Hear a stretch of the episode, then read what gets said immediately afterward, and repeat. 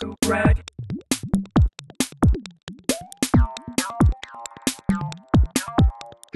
Go to brag.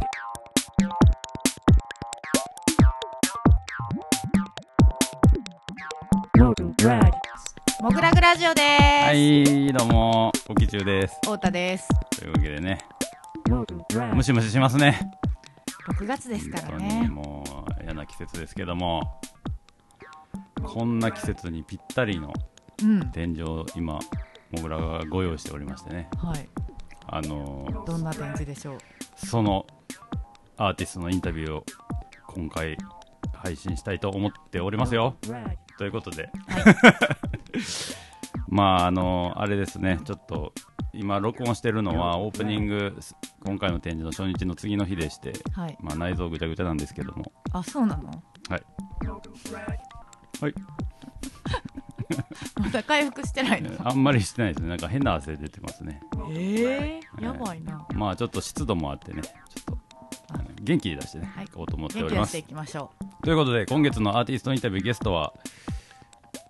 デザイナーでアーティストの堀弘和さんですお願いしますよろしくお願いします。ということでね堀くんう堀くんモグラグラジオ初ですよね初ですね。はいなんか勝手に出てくれてるような気がしてたけど初かまあ我々はかなり付き合いはかなり古いんでねそうです一ね遍ぐらいなんか過去もうこのラジオ426回目なんです よ すごい。長寿番組。そう。そうだから1回ぐらい過去に出てっても良さそうな感じですけうど、ん実ほはんまに初出たことないの出たことないです。出たことないです。ちなみに聞いたことありますあ、聞いたことは全然ありますよ。あありがとうございます、ありがとうございますあの、YouTube に上げてもらってから聞きやすくなったんで。ああよーく言われもうますそういう声、はいそういう声待ってます待ってます 最近はあの Spotify でも聞けまあ聞けるんですすからかね先月10年ぶりに福岡行ったら向こうでなんか初めて会うアーティストにあの全く面識ない人やねんけど「沖中さんですか?」って言われて「あはい」って言ったらうわ「モグラグラジオ聞いてます」とか言って「同じ声だ」とか言って言われて私もさその前までおしゃべりしてなかったのにもぐらぐって分かって「あラジオ出てますよね」っていうすごいな、地方のローカル MC みたいな。そういう声待ってます そういうの喜びますんでねやっ嬉しいてる甲斐があるってのもんですけどもということでまあそんなことはいいとして、ん今回の堀君まずちょっといあの僕の方からプロフィールを読ませてもらいたいんですけどプロフィールちょっと読むの長くなるかもしれませんがえそうなのまず堀君自体のプロフィールです1983年大阪生まれ京都造形芸術大学卒2005年よりアパレル展開をベースとして活動しており旅なりそして健康と書いてヘルシー SAU と書いてサウのアパレルレーベルの刺繍のグラフィックアートワークフォトシューティングインスタレーションを作っていますってことなんですけどはいあのもともと堀君と、まあ、十数年前に出会った時はタビナリーっていうねそうですね。ブランドをやっててで今回の展示、えー堀弘和ソロエキシビジョンスショー プショープではあのさっきプロフィールで書いてあるヘルシーとサウの他に 2x4 っていう、うんあの新たなブランドも展開されてまして一応ちょっとブランドごとの説明もあるんで読んでみますけどまずヘルシーは健康とリラックスをコンセプトに健康にまつわるモチーフを脱力感満載で描くレベルそしてサウは、まあ、左右とも書くんですけど日常で考えたことや体験したことからへ編み出されるストーリーを刺繍柄に落とし込んでアイテムを制作するレーベルはいそして 2x4 は2英語の2 by と4っていう前置詞3つをで 2x4 っていうんですけどまあ木材にね 2x4 っていうサイズがありますけど、はいえーアイデアの断片をコンセプトにまだ言語化できないふわっとした感じをリリースするレーベルアートワークや映像を制作しさらにそこから得られたインスピレーションをさまざまなアイテにアイテムに落とし込むということでつうことでですねはい堀君もぐらが初登場なんでまず一から聞いていきつつこの各各レーベルも説明も聞いていきたいところなんですけどはい最初はタビナリだけ、最初はタビナリーだけですねもともと違うアパレルブランドやっててうんで1人でやることになってでえっ、とまあ先にブランドがあるっていうよりは催事に誘われるのが先ではいはいでなんか形作って出してほしいって言われたからその時に作ったのがタビナリーっていうブランドで、それが2005年えーそうですね2005年ぐらいかなうんうんそうですねあの10年前に俺大阪での X キューブで個展した時うにんすで、に堀君と知り合っててでタビナリーから俺の柄を使ったバッグと、えっと、タイツタイツだけど T シャツもと T シャツかをタビナリーとまあコラボという形で作ったんですけどタビナリーはまだけ継続してるん一応継続はしてるんですけど割と海外のお客さんが多いレベルになってきてたんで、うんまあ、コロナもあって、うんうんあのー基本的に全部一人でやってるん でそうそうそう手が回ってないっていうのもあるけどあの止めてるというか、ああーはいはいっはていいうのもあはいります、はいはいそうですね一う人ん一人で ね何何人もそうですねだから知らん人が見るとどういうことって感じなので今まあ回だか確からに3つのレーベルが展開されてるから3組なんかなと思いきやね全部堀君っていうね、うんそうそうそう感じですけどこのヘルシーとサウはいつ頃からえっ、とヘルシーがヘルシー2010年とか11年とかぐらいじゃないかな、うーんと思うんですけど、まあ、ヘルシーも割と最初、ちょっと悪ノリで作ったレーベルというかあーまあうんうんうんまあ割とこうレーベル作りたがりなんであそれあでババンド組みたがりバンみたドいな組みたがりみたいな はいはい別名義をすぐ作るみたいはいなはいはいはい感じなんでで、えー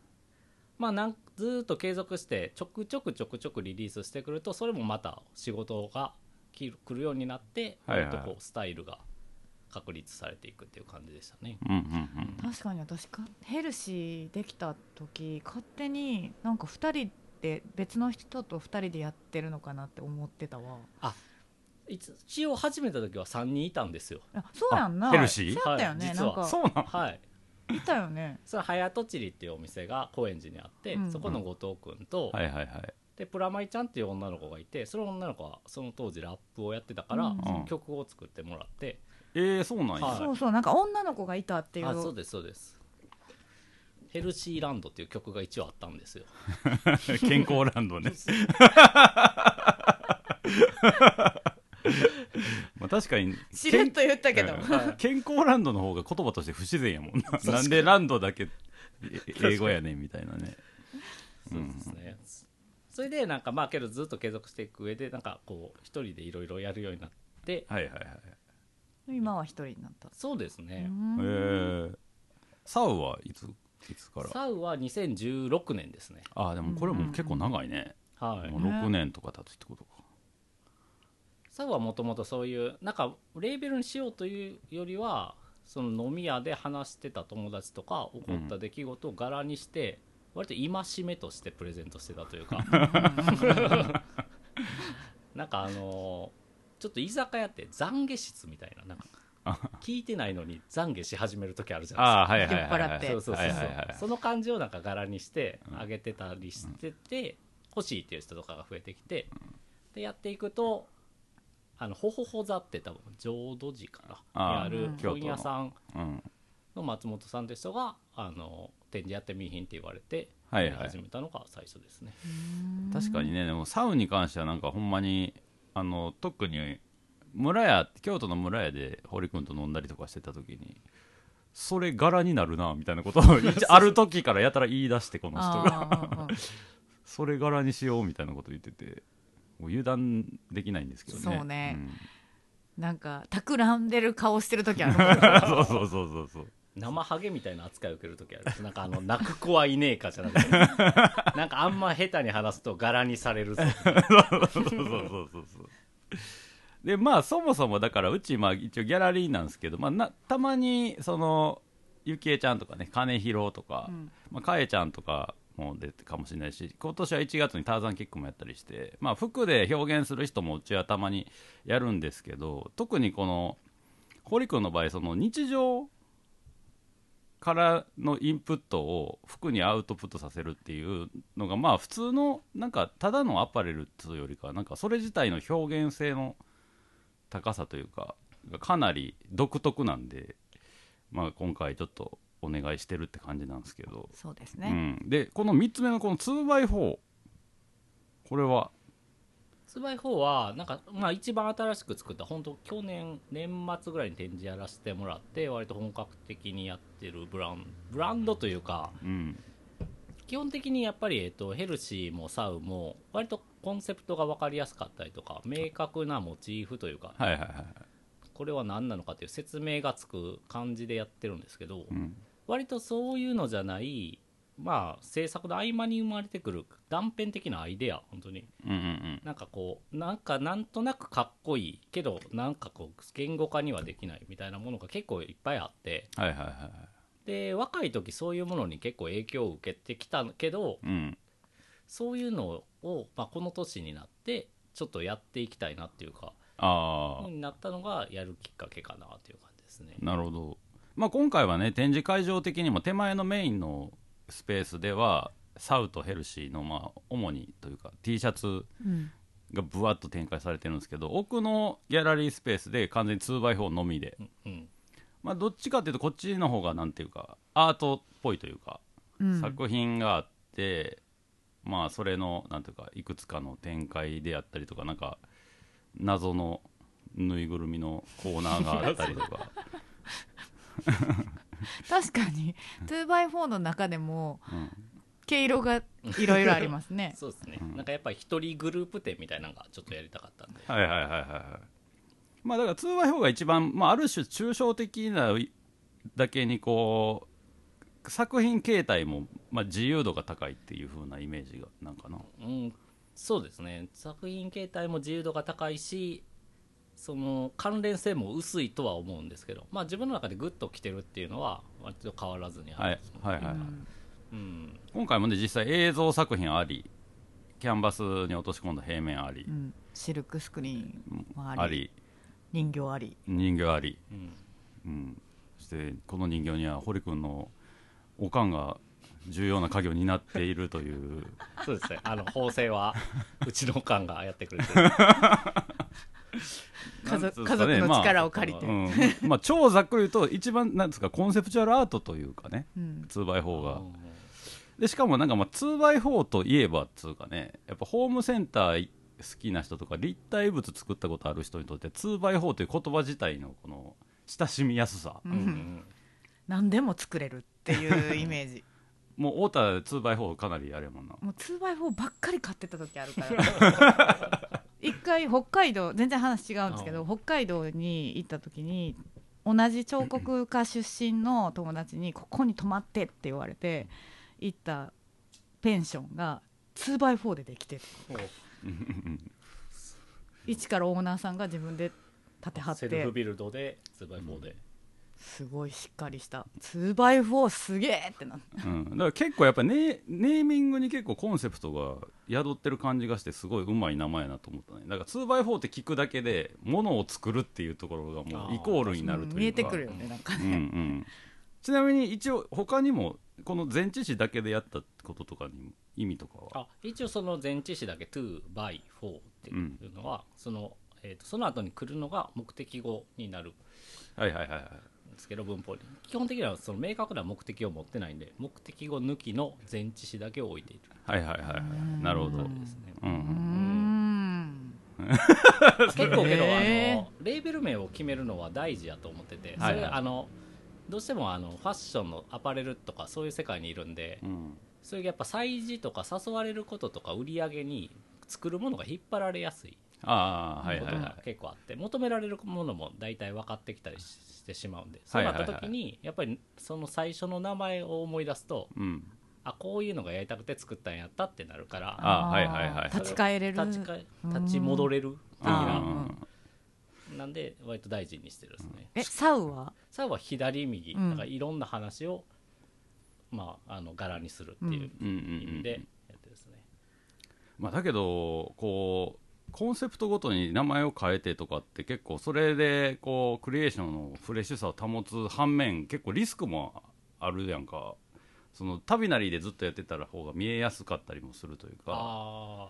これをやってるる人っていう認識されやすいそうとか旅なりの堀君とサウンの堀君が一致してない人も中にはいそうな気もするんやけど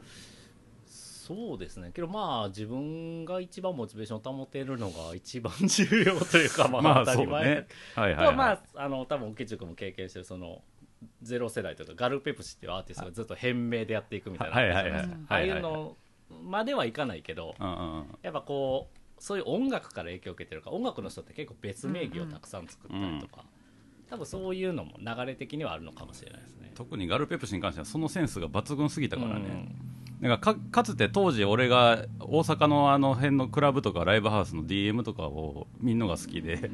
俺が好きやったバンド名をある時ガルペプシに言ったらそれ全部俺って言われたからあそれ全部俺の名義やわとか言ってバグリマクリスティとかあ俺が何気にいっちゃん好きなのはナイフィーの低見沢っていう名義があってーあアルフィーの反対の そうアルフィーの高見沢の逆とか言ってうん秀逸な名前多かったですね 多かったうん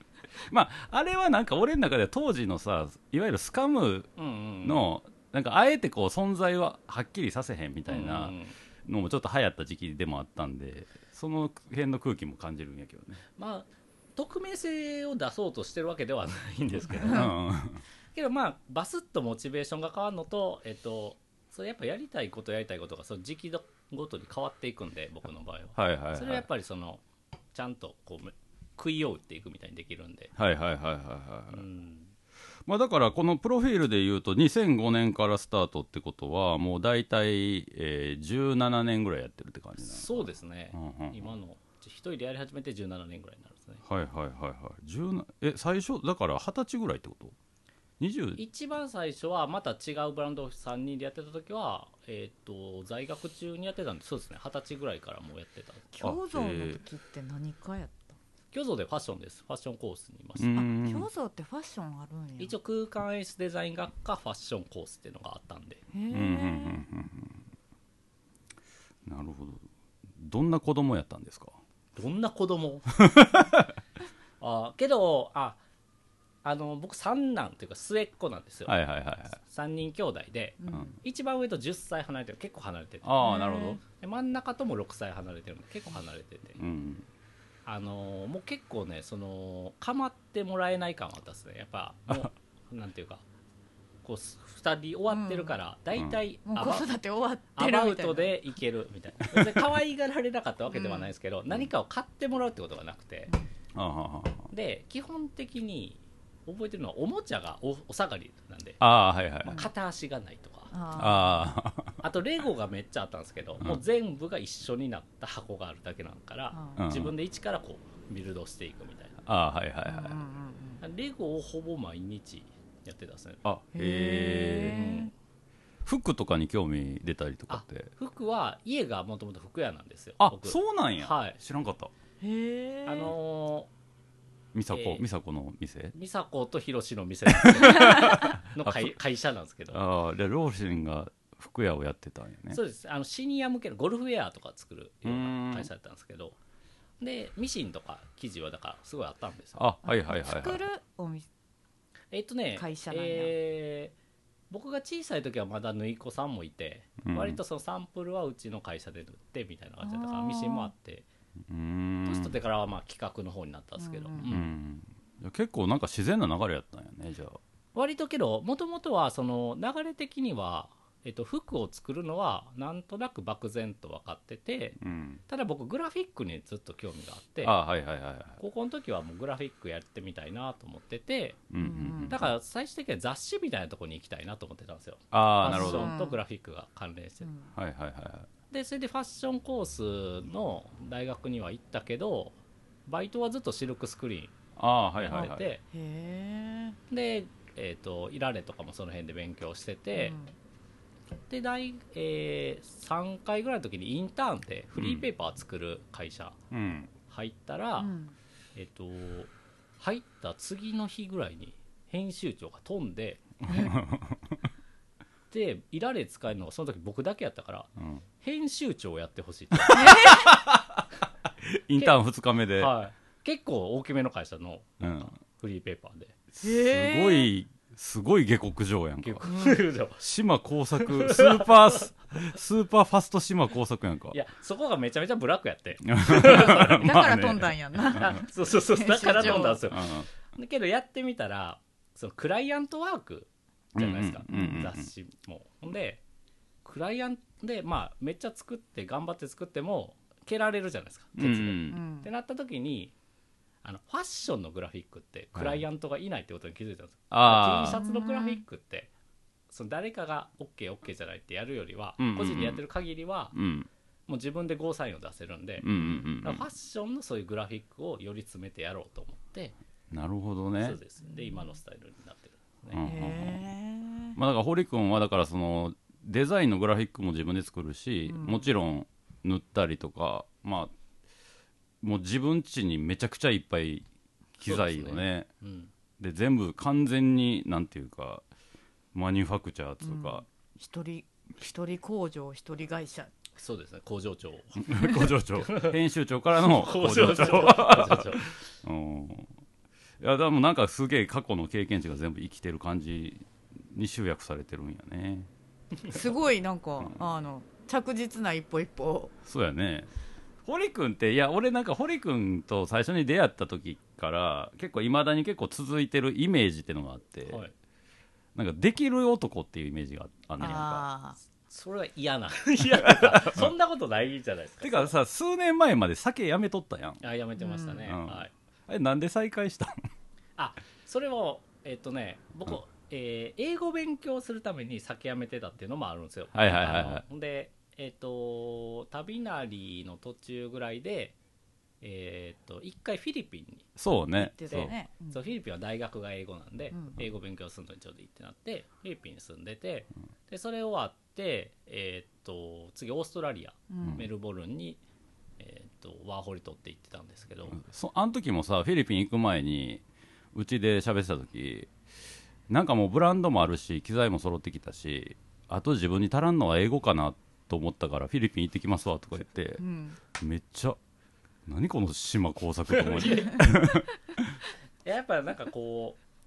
コアなものを作っているレーベルやったんで、はいはいダミーはやっぱり国内よりも海外の人の方が反応が絶対いいやろうなってはいはいいうのをは思ってたし、やっぱそうなった時にコミュニケーションが取れないとうんうん難しいやろうなと思ったんで、い、うん必要だまあ、やし絶対面白くなると思ったんですよね国内でこうこじんまりそういうと,、うんことをやるよりも、まあ、広がりは明らかに出るもんな、うんやっぱ喋れた方っていうのでですねが、い今もあれなん海外と国内やったらシェアシェア率みたいなのとかってあ感覚的にはけどその旅なりが今できてないんで、うんあえーと問い合わせはもうほぼ100%海外からなんですけど、はいはいはいはいはいけどまあそれでも今ちょっと作れてないってメールすることが多いんで、たはい旅なり自体はさだって割とヘルシーとサウは T シャツとかロンティーってイメージやけど旅なり自体はアイテムは結構幅広かったやん、そうですね、うん一から縫製するスタイルやったんで、うんうんうんキャップも作ってたもんねそうですねいや結構いろんなでも旅なりっつったらもう結構俺の中ではアメ村周辺では結構ブイブイ言わしてたいやブランドっていうまあブイブイはやらしてないけどまあけどいい感じにはなってきてたんですけどうんうんうんなんかやっぱりこうそのまま行くとやっぱ幅がちょっとなくなるっていう危機感も大きかあったんであはいはいなはんいかそうですねだから一回こうリセットじゃないけど海外出て、でその時からもうお酒飲んでなかったんですよ、そうそううんお酒飲んであのでお酒飲むようになった理由は僕、うメルボルンでコーラとかばっかり飲んでたんですよ、うんうんうんで僕は、えー、とオーストラリアでもポップアップやったんですけどポップアップ、あポップアップをやった場所がクラブのバックヤードに店があるってめっちゃ変な店だったんですよ、うーんへー結構そのメルボルンの若い子が来るみたいなうんうん店ででそこで、まあ、お酒飲まへんからうんコーラって言ったら、うんまああの粉状のコーラが出てああへーあっちの方が出てききたんたあやっちの方が出てきたああかん方が出てきたんやあかんやつが出てきああああた酒の持ってな あはいはいはいビアの方が通じるわと思って それからお酒飲むようになるほどね、その再会もすごいけどな、うんいやだからもう帰ってきた時にちょっとなんか朝黒い感じで帰ってきてなんかワイルド感増した上で、英語も身につけそして酒も再開しってなって、なんかあれ結構いろいろ得てきたなと思っいやてそうですねなんか学んだこかもしれな いですねいろんな種類のコーラがあんねんなっていうのが そうねあのコカ・コーラとペプシだけじゃないんなやっかったてんだなと思ってうんコークってのがあるんだ第三のブランドがあってなるほどな そうねだからそのそんな感じで結構ずっとこう定点観測っつうかしかもなんかあの割と素材の買い付けとかで東京も来てたからあそうなんですかねうちのギャラリーもちょいちょい寄ってくれてまあ年に何回かは毎年追ってたんでそうね、うんんなんか結構全然なんか距離が離れた瞬間がないって感じなんやけど、遠くに住んでる感がないよね、うん、いやそうですね、うん割とあの資材の購入ってこっち側が多いんで、うんうんで展示ずっとやってるからやっぱうん見に行こうってなって、うんうんうんゴうルフんに顔を出すことが多かっうん、うん、今だってねあの現状はあのアトリエが奈良にあって、うん奈良のえ、まあ、山奥でねた、で山奥じゃないで山んですよ、山奥じゃないの、駅3分なんですよ、でもさ前のさ前の家なんか裏山がなんかあそうですそう前のそのオーストラリア行く前の家はまあけどそれでも山奥ではないですけど徒歩10分ぐらいだったんですけど、うん100平米2万3000っていう恐ろしい安さで うんめちゃ古くて、うんでそこを全部アトリエにしてやってたんですけど裏のなんか斜面が全部崩れて家が半分埋まうまっってんやなて埋まってからも住んでたんですけどちょっとだけ山奥 やん山奥っていうそんなかエピソード山奥っていうか山の中やんも う山やんもんなだってそうです家ね山や山みたいなとこ感じだったんですかね半分家山なって思ったってことやもんねそうです、うんやけど埋まると冬めちゃぬくいんです よいやほんで夏も涼しいんですよだから山 やん山やけど山な、ですねうんうんそれでも住めんねんないやなんか全然住めましたねうでもん、危ないよな普う通ーにん確かにあとはだってやっぱシンプルにそのでかいその業務用のミシンとかさそういう機材がやっぱり大きいからどうしてもそういうあそうですね面積がいるっていうそうですねうんことやっがぱりああると思うんですけどね、うん、でもまあモグラグではね、まあ、初初個展で展す示そうですねをお願いしたわけなんですけどちょっとやってみてというかあまやあ、ってまみてだですか2日間しか経ってないですけどね、あけどまあ一応そのやっぱギャラリーで服を売るっていうのがちょっと最初は不安感が強いというか、はいはいはいなんかあの服の店に見えてしまう感じがあるかなと思ったんですけど、うん割とこう反応よくいろんな方が来ていただいたんで、うんうんうんうんまあ、たまにはこういうのを差し込んでもらっても大丈夫やったんやなっていう安心安心はしてますねそうそうですねなんかうちは特にやっぱりあのアウトプットの表現形態は全然おもろければやりたいって感じなんで、まあ過去にもねだからさっきも言ったけどターザンキックとかゆきえちゃん金広とかもうインタビューとかで話聞いたりとかすると、そのやっぱそのファッションとアートの違いみたいなところをなんつうかこう作る側ほど意識しするんやなっていう感じというかなるほど見る方はねそう面白ければそう面白ければっていうか面白いものを見たいと思うんううん表現を見たいと思ってうん来てるから、多分モグラグにおける面白さの共通項みたいなところは全然その服でも絵でも多分見出ししてくれる人は多いんじゃないかなと思ってはいるんですけど、まあだけどなんかしかもその上で今回は 2x4 っていうちょっとアートっぽい、うんうんアートっぽいっていう言い方もあれやけど、なんかこうアートピースからのこのアイデアをものに落とし込むっていうコンセプトのブランドが1個入ってたんで、うんうんそこはなんかちょっと結構どうなんねやろっていう楽しみがあああったっすけどね。それやっぱきちんとまだ落とし込めてない感はあるんで すけど正直あのもう一展開して多分絵が見えてくるような感じではあるんですけど、どうはいなっていくのかみたいな、うん、なんかやっぱり僕はプロダクトを最終的には作りたいっていう思いがあるんで、うんうんうんそのアートピースを作るっていう工程は最終プロダクトに届くために作ってるっていうのがあるんうんですうんようん普段はそのアートピースで止まってしまってるというかうんうんうんけどそれ自身が全然手抜いてるとかではなくてあれはもうあれとして完成してると思ってうんうん作ってはいるんですけど、うんうんうんなんかその話を聞いた時にこそんなそんなほあなんていうのプロセスの一個としてアート作品を作るっていう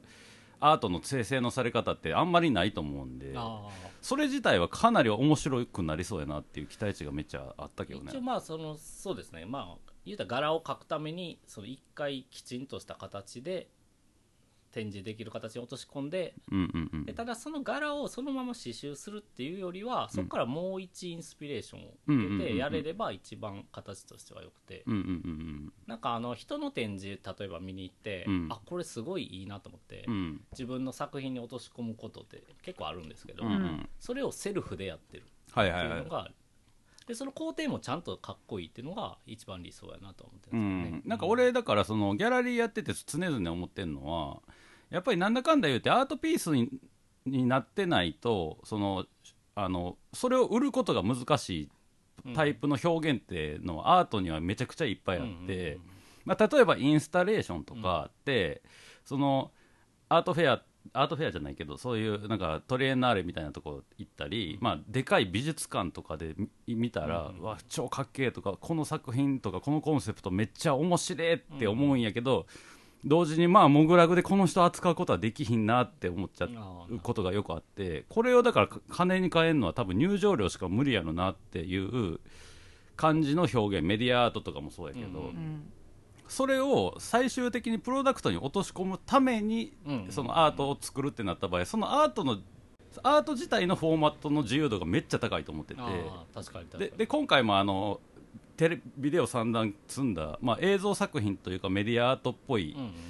あの作品があって、まあ、それをこうキャンバスにその一部の図像を落とし込むみたいな形で、ちょっとその片鱗は見えてるんやけどそもそもモグラグでああいうコンセプチュアルなアートをこう展開すること自体があんまりないかあーらないよね分かりやすい、まあ、キャラクターやったりとか、うんなんか図像がこうはっきりしてるものとかが多いもんね、うん、だからしかもそれがゆくゆくはだからホリ君の中でそのプロダクト化していくためのうんうんそのこんなんていうかそのこのコンセプトでの文章でいうところのこのふわっとした感じみたいなものを落とし込むにはまずアートアートっていうメディアが一番最善であるし、まあそうですね、うん、ししかもそれをさらにプロダクトに落とし込むっていうところで売り物にもなる っていあうーそうです最ね高やん最高やん っていうあ確かにそうですねインスタレーションとかやってプロダクトがあったらなお分かりやすい形なのかもしれないですねそれはすごいいいアイデアやなと、うんう、んなんかやっぱギャラリーでその扱える取り扱えるアートのジャンルが狭いっていうのうんはうんうんちょっとジレンマがあって、あうんギャラリー側としては。インスタレーションとかめっちゃやりたいもん、特に太田はもともとそういうタイプのアーティストなんうでんずっとインスタレーションばっかり作ってたあかあなるうほど、んらなんか自分が作家活動してギャラリーで個展とかさせてもらってた時とかも、なんか見に来る人とかも買うつもりでは来ないっていうか、うんうん体験しに来るうんっていうかね体験しに来てなんか顔を買うっていう考えに至る人とかも、うん例えばなんかお店のディスプレイとしてこれいいなみたいなとなるかほどっていう見方になっちゃって、うんなんか表現を買うっていう感じではないねんな、うんその場合はそうそうそうそうだから純粋なそういうコンセプチュアルなそのアート自体を買うっていう風になった場合結局そのいわゆる一般世間一般の人が思うような小難しくて高いっていう、うんうんそのもうかなり限られた人しか手に入れることができない、うんうんうんうんいわゆるもう昔からあるいわゆるアートのあんまり良くないイメージのアウトプットしかもう見当たらへんというああなるかほどなるほど美術って交渉なんでしょっていう、そうあ作ってる側もやっぱりそれはやっぱりコンペで賞を取るとか、例えば市とかが買い上げて駅前に置くとうんうんうんかうんそういうルートしかほとんどなくなってくるっつうか、うんうんうんうんだけどそういう表現自体は多分万人に面白さを伝えれるものやからそうですねんうんそういうのでもうちょっとこう日常的にそういうのがで飯を食える人が出て出たら理想なんですけど、まあ、モグラグはちょっとあんまりそこにタッチできひんなっていうふうに思ってた中でこの 2x4 の考え方はかなり俺らとしてあーなはるほどなるほどうん目から鱗といううんか、うんううんん手手段としてのアートみたいな。そうですねけど本当にそそれがやりたくてうんうんそれ多分他のギャラリーでも同じことを言われたことがあってはいはいはいはいやっぱ最終的には柄に落とし込むために作ってるっていう人がうん本当にいないって いうそれはまあもともと柄描いてるからそうなるんだと思うんですけど、うんうんなるほどそういう需要があるのはけど認識してなかったですよね、うんうんだからそのなんていうかこうさっきもちょっと言い言いかけたけどターザンキックとか金広とかとインタビューしてても思うそのファッションの側の人が考えるアートとファッションとかの境、アパレルとかの境界みたいなものが、むしろそのなんつうのそそそこがあるからこそのそのプロダクト側が考えうるアイデアみたいなあははところが勝手にこの境界を超えてきてるというかあははなんかたまになんかそういう瞬間におたりとかした時にこれアーティストちょっとの方がむしろ考えもうちょっと考えた方がいいんちゃうって思うあー瞬間もあるというなかるほどなるほど、うんうんうんなんかやっぱ作って作るところに全てを神経注ぐのがアーティストで、うんうんうんうんまあそれはそれで正しい態度ではあるんやけども、そのそこにプラスワンが入ってくるっていうアイデアはむしろ外側の人の方が持ってるんじゃないかというか。 うんそうなのかもしれない ど深く考えてないから深くなってるのかもしれないですけど深くなってるというか、空いてるところがちゃんと見えてるというか、うんうんそうなんか自分のこう頭に浮かぶとかそのやってきたこととかにうん流れで作る表現に力入るけどう、ん売るっていうところはうんうん二の次三の次みたいになるもんね、うんうんいわゆるる絵描きの人だったりとうんか、うんまあ本当に彫刻作ってる人とかでも、しかもそのなんていうかその最終的に柄に落とし込むっていうところで一個その分かりやすさが乗っかるじゃないですかその表現として、しかもそれがなんか例えば批評家とかの外側から見た解釈じゃなくてこのアートピースを作った本人によるあそうですね、う、なんか分かりやす再説明というか, あうん、うだんからそこは乗っかりやすいんちゃうかなと思って。ーうん見る顔が、うんうん逆にそれによってその元ネタであるとこのアートの理解も深まるというかうんアートピース自体うんのうんうんまあ理想的にはそうですけどね、うんなんかハマる人にはものすごいこう深く掘っていけるんで面白いとは思うんですよね。だからそのさもともとその俺サウ始めた時におもろいこと考えんなと思ってたのが、そのサウってあの ここのデザインに至るまでのストーリーがこうくっついてくるやんか、はでそれが大体飲み屋で誰かが喋ってた話がベースになってるっていうことで、その1個の服のデザインを買うことでそのストーリーを同時に所有できるっていうはいはい楽しみ方があるというか自分着てる自分だけが知ってるうんうんうんバックストーリーを一緒に着るみたいな、うんうんうんでそれのアート版なんやろなっていうかああなるほどなるほどなあうんうんあのアートピースを思い出せるというかこれを着ればうんうんううんうんんそうですねなんかうんやっぱりうんなんて言ったらいいんやろなんかうまく伝えたい気持ちとうまく伝わらないものをやってるっていう両方の視点があって、うんうんそれをやっぱうまく使っていい感じにしたいっていう 漠然とした説明ですけどうっんうんうんていう欲望はずっとあるんやと思いますなんかそうそうやんね、うんかなり難しいことにチャレンジしてるよなだからなんかやっぱりみんなその今服とかって多分みんな作れるようにどんどんなってきてはないんはい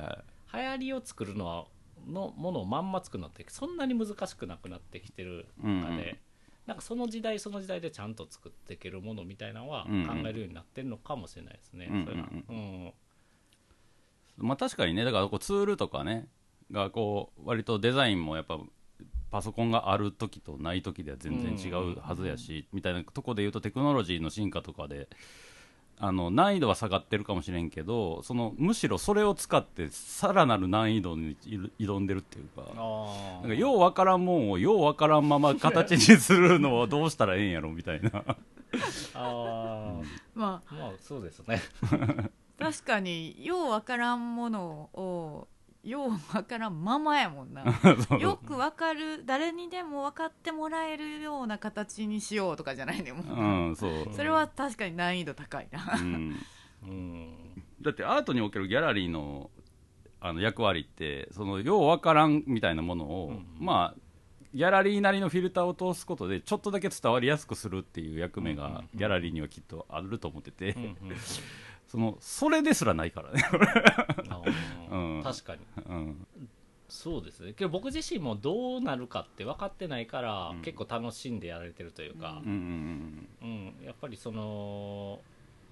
結果を予期してやるとやっぱどうしてもデザインの領域に割とやっぱ自分の中では近くなっていくというか、うんうんでそういうのから外れてるものをやることによってまあ自分を刺激してる自分に見せる自分の展示をやってるから、まあそうやんね、はい、やっぱ自うん分を刺激してるんやと思いますうん、まあ絵描きにしても結局だから自分のモチベーション保つっていう意味もあるけどそのなんか自分的にはこれめっちゃいいと思ってるけど描いてみんと形にならんみたいなところでものを作る人がほとんどだと思うんで、うんうんうん あとみんな新しいことししたしたがるというかそう次の違う挑戦シリーズみたいなのを作るもんね、逆になんか自分の作風確定させてなんか同じような感じ言い方悪いかもしれんけどやってる人ってあんまりもう長いことやれてないような気もするというかうん何かしらそのまあ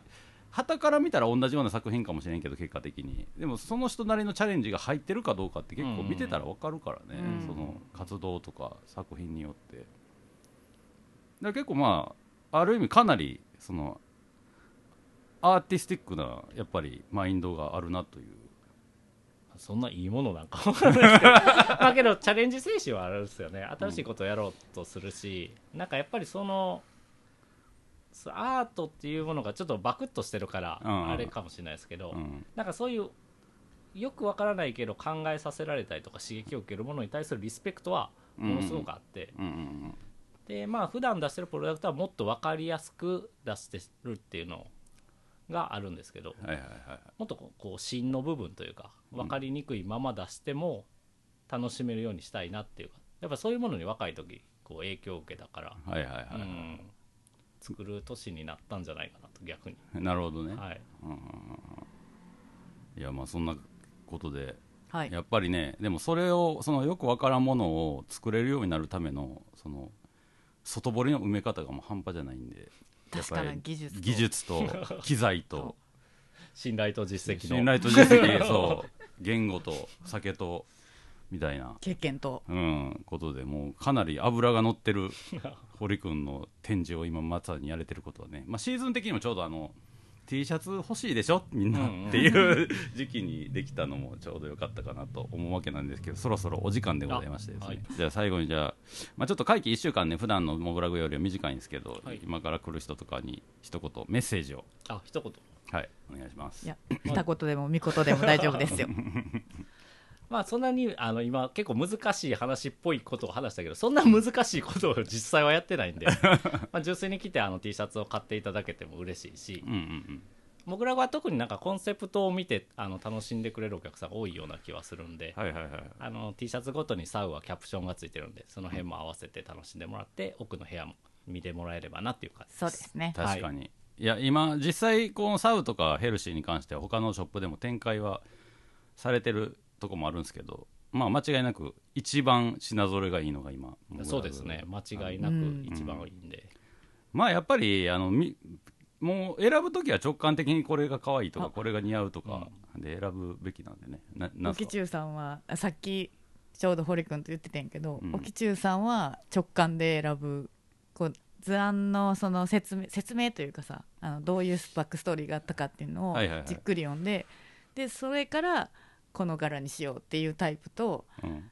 まず柄を見てあいいやんみたいなんで買うタイプと2通りの人がいてて、沖さんは直感やなっていう話してたんですよ俺完全に柄で決めたからね、買ってあのコンセプト文が今回シールで貼ってあるんだけど、あれを剥がして捨てる前にちょっと読んだぐらいで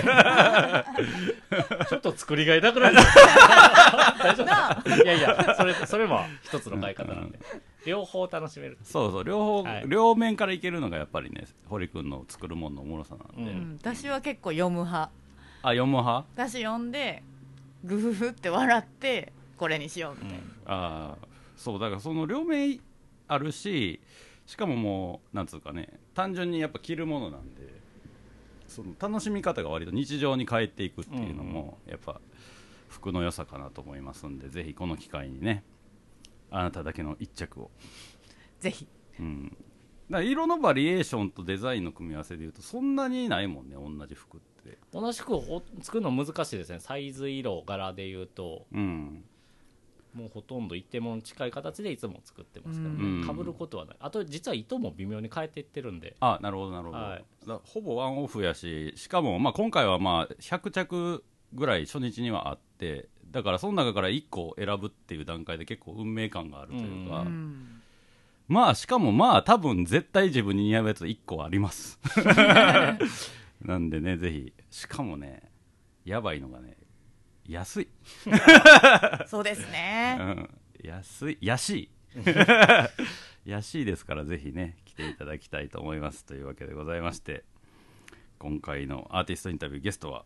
ヘルシーサウ 2x4 タビナリーのデザイナーでありアーティストの堀弘和くんでしたありがとうございましたありがとうございましたありがとうございまエンディングです。はい、というわけでございまして、今日、もう、超、超理解しやすい説明をしてくれた、堀くんの、できる男、堀くんの、インフォメーションを太田さんの方からお願いします。はい。ひろかず堀ソロエキシビジョンショープシャープ6月18日土曜日から始まりました7月3日日曜日までですはい。ということで、まあ、オープンは13時はいから20時、月曜お休みですね。で、まあ、堀くんは、まあ、本編中にも喋りますけど、奈良に在住なんで、今日構えてらっしゃいますので、はいあのまた、多分ですけど、前回の関谷君と同様、週末は在廊してくれると思いま週すので末ね来、てくださるんですよありがてぜひね、 Right. この堀君の独特の、あしかも、堀君、もうアパレルならではなのか分かんないですけど、もう超サービス精神旺盛で、えそうですねとあるものがもらえますんで。在廊中は、ね、来ただ けで見に来ただけでとあるものをくれますんで堀君はぜひあのそれが欲しい方は週末を目指してきてくださいという感じですねはい、お待ちしてます はいというわけでまああのもう梅雨のジメジメした季節ですけど、まあ、T シャツ需要がね高まっておりますから今ぜひこの機会にあなたのお似合いの一着を見つけてみてはいかがでしょうかというわけでなんちょっといい声風しながらねもうあれやねあの湿度と気圧、うん 気圧今話題の気圧もの変化に耐えられないんでうすそうこの12年俺気圧で頭痛なるみたいなのがねついに実感するようになってしまったんで私もなんですちょっともうね重たいですけどいろいろショップ見て楽しみましょう元気出しましょうはい、頑張っていきましょうということで「えー、もぐらぐラジオボリューム426でしたありがとうございました